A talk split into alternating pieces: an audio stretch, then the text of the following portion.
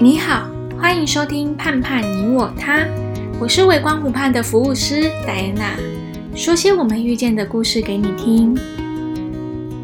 不知道你还记得当初把毛孩接到这个家，你对他说的第一句话是什么呢？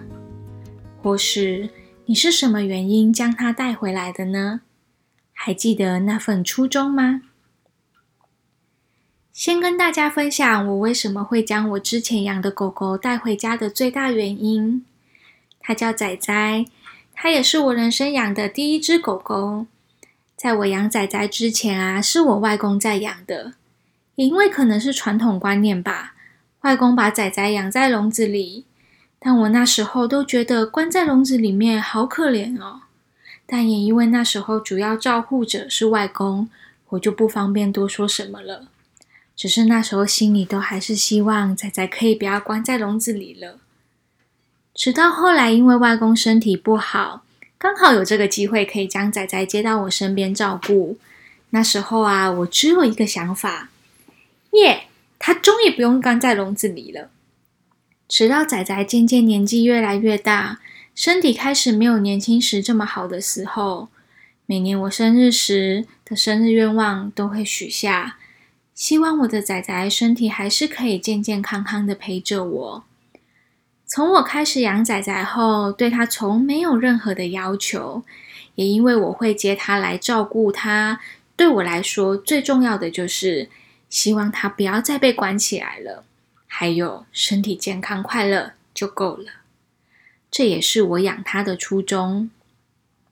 会想跟大家分享这个初衷，是因为我觉得，很多家庭在毛孩离世后，第一个想到的，总觉得是不是我们没照顾好他，或是我们的问题造成他的离开。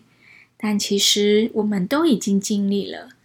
曾经我也因为我的狗狗离开，我一直现在因为我的疏忽，我没注意到他身体不舒服，所以他才会离开。但其实到现在，仔仔离开将近快两年的时间了。这段期间，我一直回想我们的过去，甚至想到啊，当初我带他回家最一开始的想法。我觉得我在最后已经尽力了，而且啊，在我照顾他的那好几年的时间，他真的就像我带他回家最一开始我的初衷，我从没有再将他关进笼子里了。有时候想想。这样是不是就够了？我也觉得啊，他跟我在一起好几年的时间，应该也过得很快乐吧。最后，我也想请大家可以想想看，或是写下来，当初你将毛孩带回家的初衷是什么？不管是很简单的希望身体健康，甚至只是希望他快乐就好了，那都是他来到我们家最重要的事。